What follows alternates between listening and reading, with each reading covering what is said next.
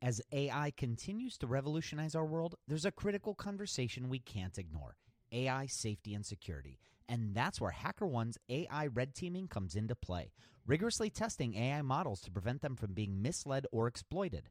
HackerOne employs over 2 million ethical hackers, and 750 of them specialize in prompt hacking and other AI security and testing. So HackerOne isn't just theorizing, they're actively safeguarding AI's future. Just recently, a team unearthed over 100 vulnerabilities in just two weeks. So, whether you're at the helm of a startup or steering product innovation at a large company, it's time to prioritize AI security. Visit hackerone.com slash AI for more. Again, hackerone.com slash AI. This episode is brought to you by Gigantic. At Gigantic, you can level up your product skills through live small group cohort based trainings. We're incredibly excited to welcome you to our next cohort of our product strategy training kicking off in January of 2024. This course will take you through the frameworks that product leaders use at companies like eBay, DoorDash, Groupon, Rent the Runway in order to scale their teams. It's taught by Ben Foster, a friend of this podcast, who is the former chief product officer at Whoop.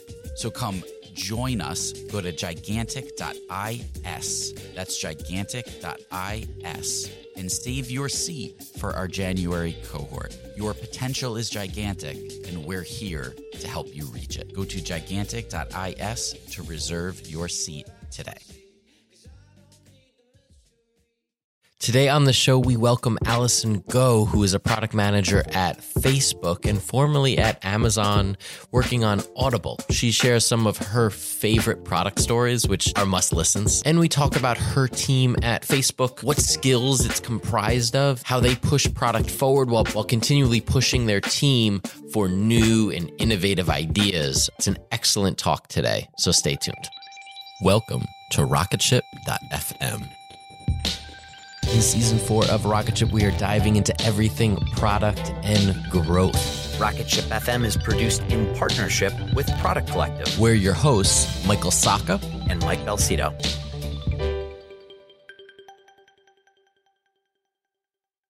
So um, I'm Allison Go, and I'm a product manager at Facebook.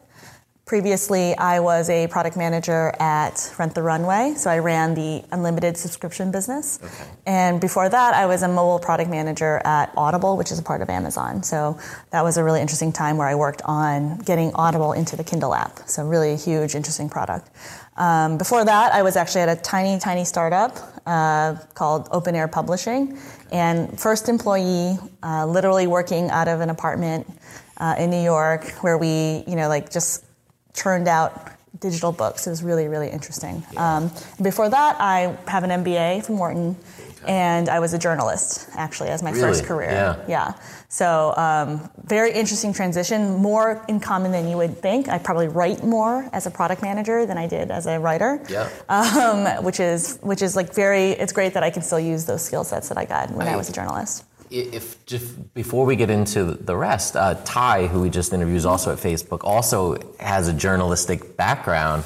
Um, I'm, curious. Uh, what because the, there's the interview skills, there's the analytical skills, and then there's the writing skills as a product manager. Um, do you feel that was a, a very a natural transition into a product management role, or kind of what was that like for you going from the journalism world to the tech or product world?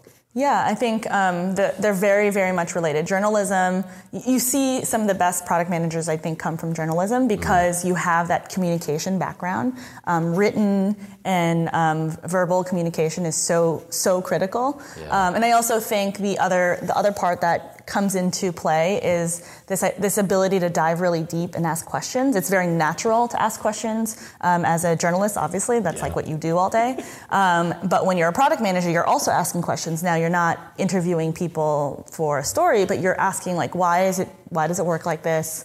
Um, why are we doing it like this?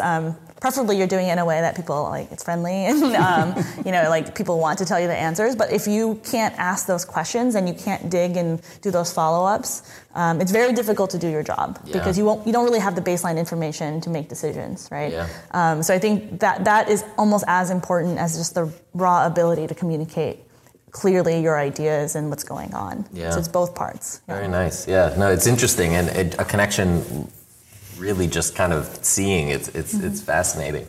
Um, so let's talk a bit about the the role of a, a product manager. What um, what is something that people may get wrong or generally get wrong about it? Yeah. Um, I think there, there are two parts of um, what people get wrong about product management. So the first thing is um, the folks who come in and they want to be the next Steve Jobs. Um, it's like, and they come in, they have this like bold, bold vision, and then everyone just does what they they tell them they're being told to do. Um, that's just like not how that works in almost any company. Um, it only works if you're like actually Steve Jobs. Um, and me, there's a couple other folks who are founders of really visionary type companies. But if you are a PM, um, basically anywhere else, that's incredibly untrue. Yeah. Um, I think the phrase that best sums up product management is this phrase like influence without authority. So no one reports to you. No one has to do anything you want them to do. Um, you have to con- convince them to do it. Interesting. Um, and sometimes it's a big, bold, like you know, like you're, you're like, this is what we're gonna do, and like you're gonna follow me. Um, but a lot of other times it's like listening and having a lot of empathy, and it's taking their inputs and incorporating it into the product is actually one they're like valid inputs. Yeah. um, but two it, it gets everyone bought in to the thing you ultimately build. Um, so i think when people come in and they just like have a, an idea but you ask them like how do you work with, well with others? Yeah. um, and they're just like what are you talking about? You're like mm, okay that's not really what the job is right, Um, the other thing i see you know, I'm, I'm part of a lot of communities, product communities, and there's just like a lot of questions about tools and agile and like how do you set up this process perfectly. Um, and I think that that is a red herring often. I think process should serve the people that are on your team and the particular product and your certain goals, um, and also the company itself, right? Um, and I think there's a, this sometimes this focus on what's the right tools, like should I use uh, this brand or that brand, and I think it misses the point. Uh, and it's not what product management is. Those are just, in, it's like, should I use Gmail or I don't know what other Hotmail, yeah, Hotmail, right? Um, that's like it's irrelevant, right? Um, and and I think that that is a distraction most of the time. Um, It's really should be about figuring out what your product vision is, and then who do you need on your team to accomplish it, and then the last part, right, is um, making sure the process is set up to enable that. But an example of a place where your your cadence would be totally different and your tools would be different, it's like you can't really learn from other companies necessarily. Is you know, a Facebook, we move very fast. We you know have many people using the product, so you can make data driven decisions very quickly. Um, whereas something like a retail retail product that has a new product line once every four months is like working on a completely different cadence. And the tool that those those tools are just going to be different. Like agile is not going to work necessarily because the company is working on a four month cadence not a two week cadence right. So to be obsessed with the process means you're not adapting to the actual product at hand. Yeah. so i think if you get down that road too far um, that could be a huge problem. How do you communicate? Um, you know, when you're getting these different inputs, especially from teammates, right, who who have a passionate idea, but you're kind of the gatekeeper, right, to getting it done. How do you communicate back to them the solution or um, or the fact that you are including their idea in some part into the work? Yeah, so I think the most important thing is I mean, the way I start every conversation is with the assumption that. Let me back up. Yeah. So I think a lot of this, uh, the, the the differences in opinion often come from differences in the, the baseline of knowledge. Okay. Right. So um, I, as a product manager, have a view of one set of things, maybe everything. That's maybe the core job of a product manager. Um, whereas an, any other function may have a portion of it. Um, and so their opinion is very much informed by the portion that they have. Um, and so, I, you know, if you do the, the, the, thought exercise of assume the best intentions, like often it's because there's like a, a, gap in knowledge, not because that person doesn't know what they're doing, but because like they inherently don't have the visibility in this other side of the business or the other side of yeah. the workflow. So I think that's where I, that's my assumption usually. Right. Um, and then I try to dig into that and, and, and, kind of figure out where that gap is. Like, where do you, why do you think this is important?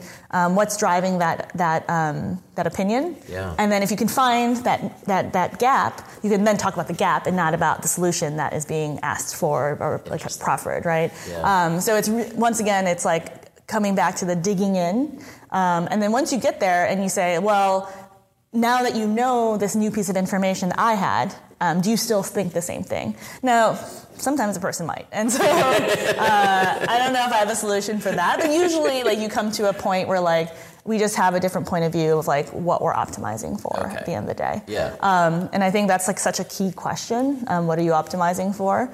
And if you can apply that to almost every situation where it seems like you're off with a person, it's yeah. usually because you have a different optimization or you have a different set of information. Yeah, and and that was uh, assuming the best intention. Always, right? yeah. And, yeah, I like it, that a lot. I think like that's a phrase that's used a lot and it sounds very kumbaya and like very like oh well, like let's all get along but yeah. it, to me it's actually like a completely mechanical thing that's like super useful okay. in which you um, if you if you assume the best intentions, it means something else is why you're in conflict. And sometimes it's still it's sometimes it's a different goal, but it's sometimes it's bad communication skills, and that's like also painful. But it doesn't mean that this person is out to get you or like right. is sabotaging you or just is like a terrible person. It just means like you either have different goals or you have different communication styles. Yeah. Um, and sometimes it's you who has the bad communication style. It's like totally possible, right? So um, like you should and, and, and so when you use um, the phrase assume the best intentions it means it gives you a guidebook of like what do you how do you work through what seems like a conflict yeah um, it's so rare like it doesn't have to be i think most conflicts can be either avoided or like approached in a non-personal way but, yeah. and you still might not agree because like your goals are just in conflict and that's that's okay yeah. right and then and then there's a, but there's a different way to solve that problem than just being like this guy sucks yeah. right um, which i think a lot of you, that, that often happens in the office. And it's, it's also. We'll be right back after a quick word from our sponsors. Now, back to the show. So let's talk a bit about um, the what's been the the hardest problem that you've been tasked with as a, a product manager, the toughest problem for you to solve, and how did you approach it? Yeah, absolutely. So um, I think I mentioned earlier that I worked on a product in which we merged, or not, not necessarily merged, but we brought the functionality of audiobooks into the Kindle app, yeah. right? Um, and that was a very difficult product because it was just big and involved a lot of people and a lot of people with conflicting goals. How many people are we talking? So at the end of the day, um, if you include all the engineers, I was probably dealing with like 50 people. Wow. Um, at the same time. And so it was it was really interesting. But you know, at the end of the day, we have a mutual interest. We're all part of the same company, and we have a mutual interest in building the best products out there, right? And but at the same time, Audible, we care about audiobooks, and Kindle cares about Kindle to some degree, and, and there's like a large overlap of um, adjacencies and things that we both want. Yeah. Uh, but there's like a sliver of things that we're like we you know like we have a different revenue number and they're not necessarily re- related or okay. you know this is very common in big companies, right? Um, and also like to some degree like the product philosophy can be very different um, sure. when you're even in the, within the same company. Yeah. Um, so it was a, a really really long challenge of digging into the differences and trying to um, bridge the gap between like how, how can I tell the story of what we're trying to do um, with the story that the Kindle folks are trying to do. Okay. Um, and I think that it was it was challenging because the over the, actually the overlap was much smaller, and so you really had to like narrow in on that part, right? Um, to then to then be able to move forward. Okay. Um, and it was super immersive. You, it wasn't just like okay, like this is going to work. We had to like pixel by pixel decide, make decisions together. Um, me and like the other product manager working on that, who yeah. who was like you know we're concerned about the fidelity of the Kindle app because you know they have goals to make sure the whole thing is cohesive, um, it makes sense, and you know ours is like let's get in there. Yeah. Um, Were you bringing the Audible branding in? or, or more the audio experience? The audible, the audio experience, the Okay. audiobooks. Yeah. Okay. So the way the product works, it's called Whispersync for Voice. And if you if you have if you own both the Kindle book and the audiobook, you can like listen and read at the same read. time or switch. And so you can be sitting on your couch and read the book, and then you like get up and you go for a run. And you can listen to the book, and it'll pick off where it le- left off, right? And Yeah. so the ultimate of this was to have it all in one place um, with the full functionality of both experiences. Yeah. Um, but once again, it's it's interesting because it's like it's a complex product already, Kindle, right? Um, and you add like this whole other media type in there, Right. and how do you do it without disrupting the Kindle experience, but also giving you the fully fully fledged Audible experience, Okay. um, while like you know VPs and like everyone and everyone cares at the same time. So you had there were just so many stakeholders involved. So you actually had to build a product while also managing a lot of stakeholders. Did you build a story around it? Um, like that story of someone reading and then going out running? Was that how you, you started to get people on the yeah, same page? Yeah, and I I think um, everyone understood. What's interesting was everyone was on board with it at a high level. Okay. It was the devil was in the details, right? We, as Audible, we we actually do want to maintain our brand identity to some degree, but that actually doesn't work in a in a Kindle app that. Um, has its own kind of brand identity. Yeah. Um, so we had to figure out how to merge those two things together. Um, because at the end of the day, like they're they're they're two different parts of the company. Um, so, but like at the very high level, everyone was in agreement that this Okay, would be a great okay. experience. So that part, at least I didn't have to do that part too. Oh my god. um, but so that was a given. But then it was just like, but you you had just enough of the goals being different that you had to really figure out the details. Like, should the button be here or here? Because if it was up here, that's like maybe breaking a paradigm that was already in the app, that kind of thing. And it seems so detailed and um, so almost trivial. Mm-hmm. But you know, when you are working on something that bil- millions and billions of people are using, like those details matter. Yeah. Did Yeah. you do? Um, what was the process like to get to the final released version? Did you do testing with, with users? Did you testing internally? What did that Um, look like? both. If you can share. Both. Um, you know, the wonderful part about working at a big company is you have lots of free beta It's true. testers. um, so we have some power users inside the company, which is awesome. And so there's a lot of internal testing, um, less external testing. Um, it's just something that you don't really get to do. Okay. Um, and, and at the time, like this was like before the uh, ability to do a lot of testing on app and like beta testing, it actually wasn't available yet. Oh, like Apple okay. didn't even have Oh, it yet. have it was like flight, before right. that. Yeah. Yeah. So um, like not the, not the easiest thing to do, right? Okay. Um, and I think when you work at a big company, it's like you're hesitant to put it out there without true, some with guardrails. yeah, yeah, yeah. So we did a lot of a lot more internal testing. Um, we did have usability testing, so you can bring an outsider and look at it in a very controlled environment. But it's like not the same, right? You Yeah. need this is the kind of product where it's much better. Anything mobile is like you. You would rather have this person out in the wild doing reading and listening. Yeah. Um, so, so there was a leap of faith there because, like, in the state, in the early stages of mobile, you almost had to make several leaps of faith to get Yeah. things out the door. Yeah. Yeah. Um, so what was the end result? Were, were you like when, when when you released it? Um, what was the result like? You know, what was the reception like? But also, how did you feel um, when it finally got out there? Like triumphant. Yeah. but uh, no, it was it was great, and then it was very well received. It was actually um, like one of the we, we actually released the iOS and Android like out together, and like had a big we had a big you know party about it, and like uh, you know it's like really the next step for that product. Okay. Um, and it was the reception was great. I think one of the quotes that I use is like so genius it hurts my head. That sounds great. That's that's a compliment. I know. I'm, I'm glad I hurt your head. Um, so I, I mean, it was it was a it was a big deal, and Yeah. I and to this day, it's still an incredibly useful feature. Um, what I love about it's funny because it, you know it's actually a while ago when I worked on this, but um, that product is really interesting because it's it's actually is a wonderful educational opportunity. A lot of people who benefit from it are people who are learning English, you know, Oh, yeah. um, Yeah. have like a, maybe a learning disability, and like being able to listen and read at the same time is incredibly useful. Yeah. And so being able to give that to people was like really re- rewarding. And so when you get it onto such a big platform like the Kindle app, um, that that you get the you get to hear the feedback like oh this is so great like it's really changed um, how i'm learning english and, and, like that that is very fulfilling that's Yeah. one of the wonderful parts about working at on a product like kindle and audible is like these products really matter to people Yeah. um, and, and they're like so important to their day-to-day life It's incredible. Yeah. Yeah, yeah. And and yet you you can design it for the reader who wants to go on a run Mm-hmm. or someone who needs to learn a second or wants to learn a second Yeah. language. It's it's and it, that's great. Um, so let's talk a bit about data and your gut. Mm-hmm. Um, where do you fall in this, and what do you tend to rely on? Now you're at Facebook uh, you, and also Audible. I mean, massive amounts of data available. But where do you still lie in your decision making? yeah i think that you need both Yeah.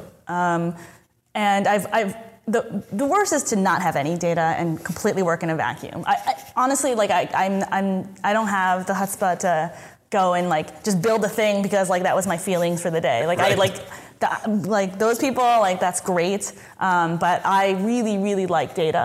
Um, Okay. So I'm, I'm a huge proponent of it, but I think it has it's it's limited, right? At the end of the day, you can have all this data and know what people are doing, but you still need to understand why they're doing it in that way, That's and you'll right. never be able to completely understand that without talking to humans, right? So it's the combination of the human voice and what they're doing, and sometimes the human voice doesn't match what the data actually says. Like Okay. you go talk to 100 people and they say, "This is what I want to do," and then the data says they don't do that, and then it's like, "Oh, that's interesting. Humans are flawed." Right. um, or like they don't know themselves even, which is fine.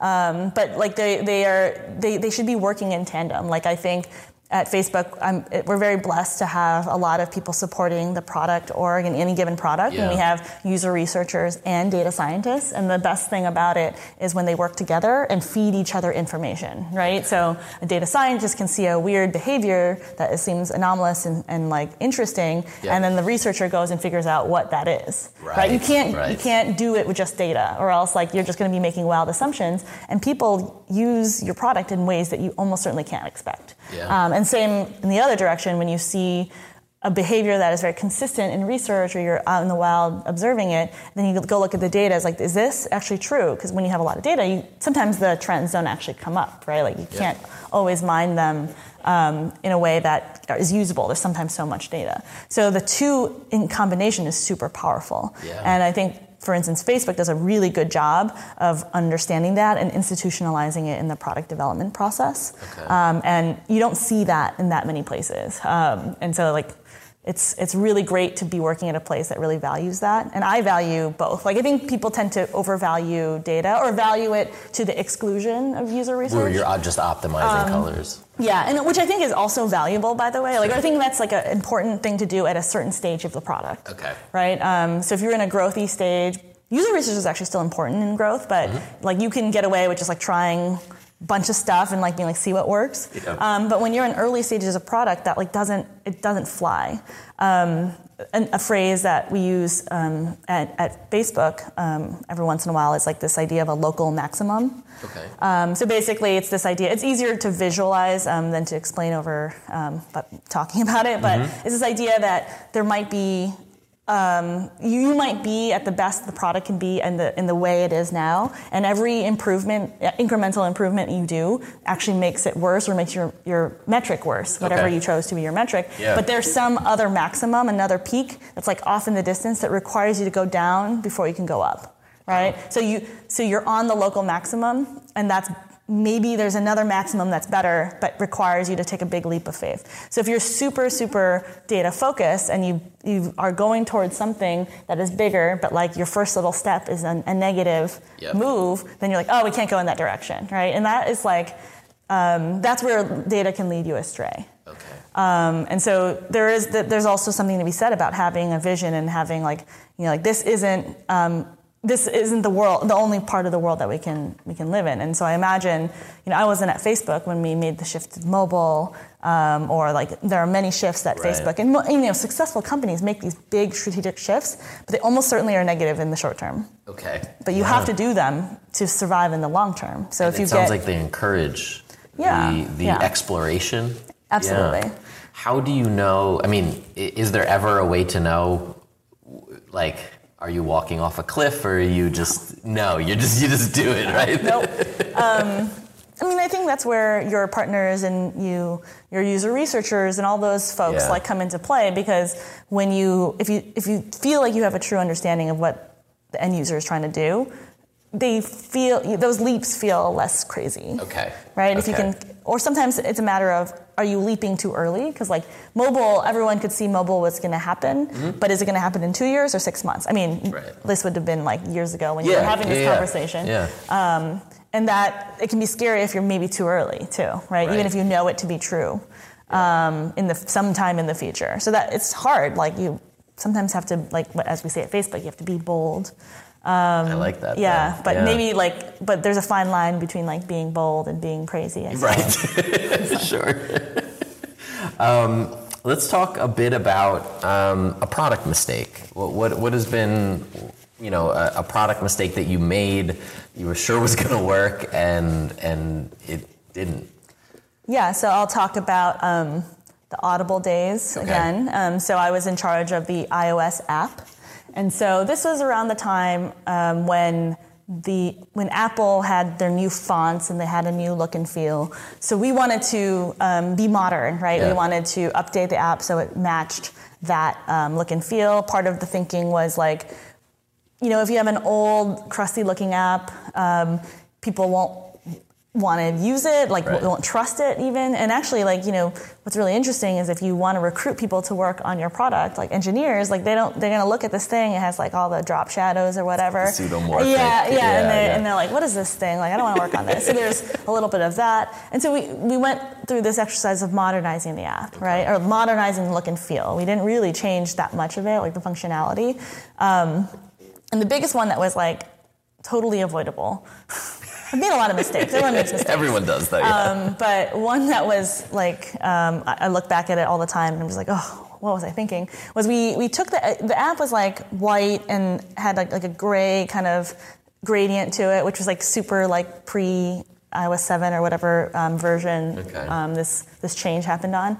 Um, but it was like white and gray. So what we what we did was like, okay, we're gonna do like a white background and no more gradients, and it's gonna be like white and like very clean looking, very Okay. modern.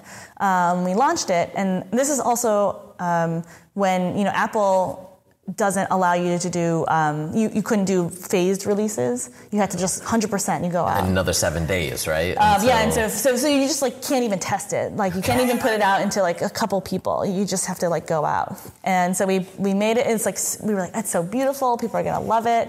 And turns out when you have like a white app, that's like really really really awful at night, right? And turns out people use Audible at night a lot, you know. And not only that, they you know use it before they go to bed. Um, but the thing that I that really killed me was um, one one part of our uh, like customer base or audience are like people who like long haul truckers, Okay. um, which makes sense. Yep. A lot of long haul truckers in Yeah. Texas, um, Yeah. And they end up driving through the night and they have their Audible app, and then it's like a beacon. Like screaming at them from their mount, and it's like literally dangerous. It's dangerous for them because it's so bright, Wow, and they can they dim it to the very lowest level, um, but it still doesn't help. It's too bright. Okay. And so these were just use cases that, you know, me as a city dweller who uses it on the subway, like didn't even notice that it would be bright in a dark. And I never listen to audiobooks at night because like Right. before I go to bed, that you're sounds so that sounds so like stressful to listen to an audiobook at night. Um, so this is like my universe of how I use use um, Audible and use audiobooks. And so like none of us picked up on this use case, right? Um, and so no one spoke up and was like, hey, there's these people who might use it in this way. And so we put out this product, not or this change, not thinking about all these people. So I think Yeah. the hu- this comes back to, like seems like I'm a huge um, proponent of user research, but I really am, right? Because um, if we had a much stronger sense of who the, the user was and really understood their use cases fully, I feel like we could have caught this much earlier. Yeah. And um, what we ended up doing, like once we um, had, we, we made a night mode um, to, as a, like a fix, Yeah. and so we, to test night mode, we actually like blocked out like rooms and made them like pitch black to like test if they were too bright. It's really funny. Um, but it was like you know like that that was so avoidable if we really truly understood the various use cases of the model. and that was Yeah. that was on me you know not not really digging into that and just having a fairly myopic view of who our who our user is Right, um, right. and that, like yeah i know about our truckers i know that that's a, a, core audience for us but then like i didn't like I didn't really understand it at the depth where I'm like, but long haul, and, and they drive it. No, I don't have a Yeah. car. Like, I don't even think Right. about No, you're driving in at the night. city, you know? you're right, It's- right. It's bad, and so that's that, this is the case for like diversity. It's the case Yeah. for having a team that like can speak up and say, hey, like um, I used this at night. It was really bright. Like maybe you should consider that. Um, and so like building that culture and like really pushing people to speak up is also important. So like understanding your user, and many of those people are going to be working with you, which is awesome. Um, so he, being able to hear those voices, but as well as the voices out there that maybe you don't have a lot of visibility in on your day to day. How did you find out? What did like truckers write in? Yeah, they or- wrote in. Okay. Wait, oh, no, they, they wrote horrible reviews on the App Store. see. Uh, and it was like, it was a really rough week. It, was a, it was a bad week. And so we were like, oh my God, we have to fix this. So we made a night mode, which was actually kind of difficult. Um, it, it was like just harder than it would. It sounds like it should be. Sure. Um, but we had to do it ASAP because it was like dangerous. Like I didn't want to cause like an accident in, Right. the, like the middle of Texas because like the the app, the app is too bright. Um, so so yeah, they wrote in. Um, We had you know Wow. Audible is a big company. There's a lot of people, and when 10 people write in, it means 10,000 people are having that problem. Right, Right. right. Um, so we we fix it. We try to fix it immediately, um, but it was just like a big like black eye for. And I like I was like, how could I prevent this? Yeah. Um, and I like I said, I think really understanding those user personas. I know like user personas kind of this tool that feels goofy and like mm-hmm. it's a way you're supposed to think about your customers, but like really it's just about understanding how people use your app as much as possible Right. because then you can avoid you can think about these use cases it, it's not just an app, right? Yeah. It's it's an app on a on an apparatus Yeah. flying through the middle of, of oh man the night 70 on a miles truck. per hour in texas and That's you know that's a very different design problem. really that's that's fascinating. Very, I felt very bad about that, but never again. I have not had a mistake like that since then. I mean, the, there are times. I think the other thing about going back to the, um, the about being Steve Jobs and having like Yeah, this gut yeah. call um, is like as you get older, I think, and more senior, you realize like. Eh, 50% of your calls are going to be wrong. Okay. And you don't know which ones, like the advertising thing. Like I know my ads work, 50% of my ads work, I just don't know which ones. Right. Like you you you are you prepare yourself for this for these scenarios. You don't I actually don't think you get more accurate as time goes along because Sure. products change and people change. Yeah. Um, But I think being prepared for it and doing as much research as possible so that you don't have like the catastrophe that I would that's being that's being dramatic. But No, it, it but was yeah. it wasn't great. It was just a misstep. Yeah, and pe- and people, you know, like there's the trucker um, use case, but also just like being at, at night, wanting to go to sleep and listening to a soothing audiobook. yeah. Those people, like like it's waking up my wife next to me because it's so bright. It's real, and I, yeah. and that's real. Yeah. So yeah, that was that was a big one for me. Interesting. Yeah. Well, thank you so much. I, I really appreciate it. Um, where can we find you online and and if we can? I have a Twitter handle. Okay. Um, I don't use it very often, unfortunately.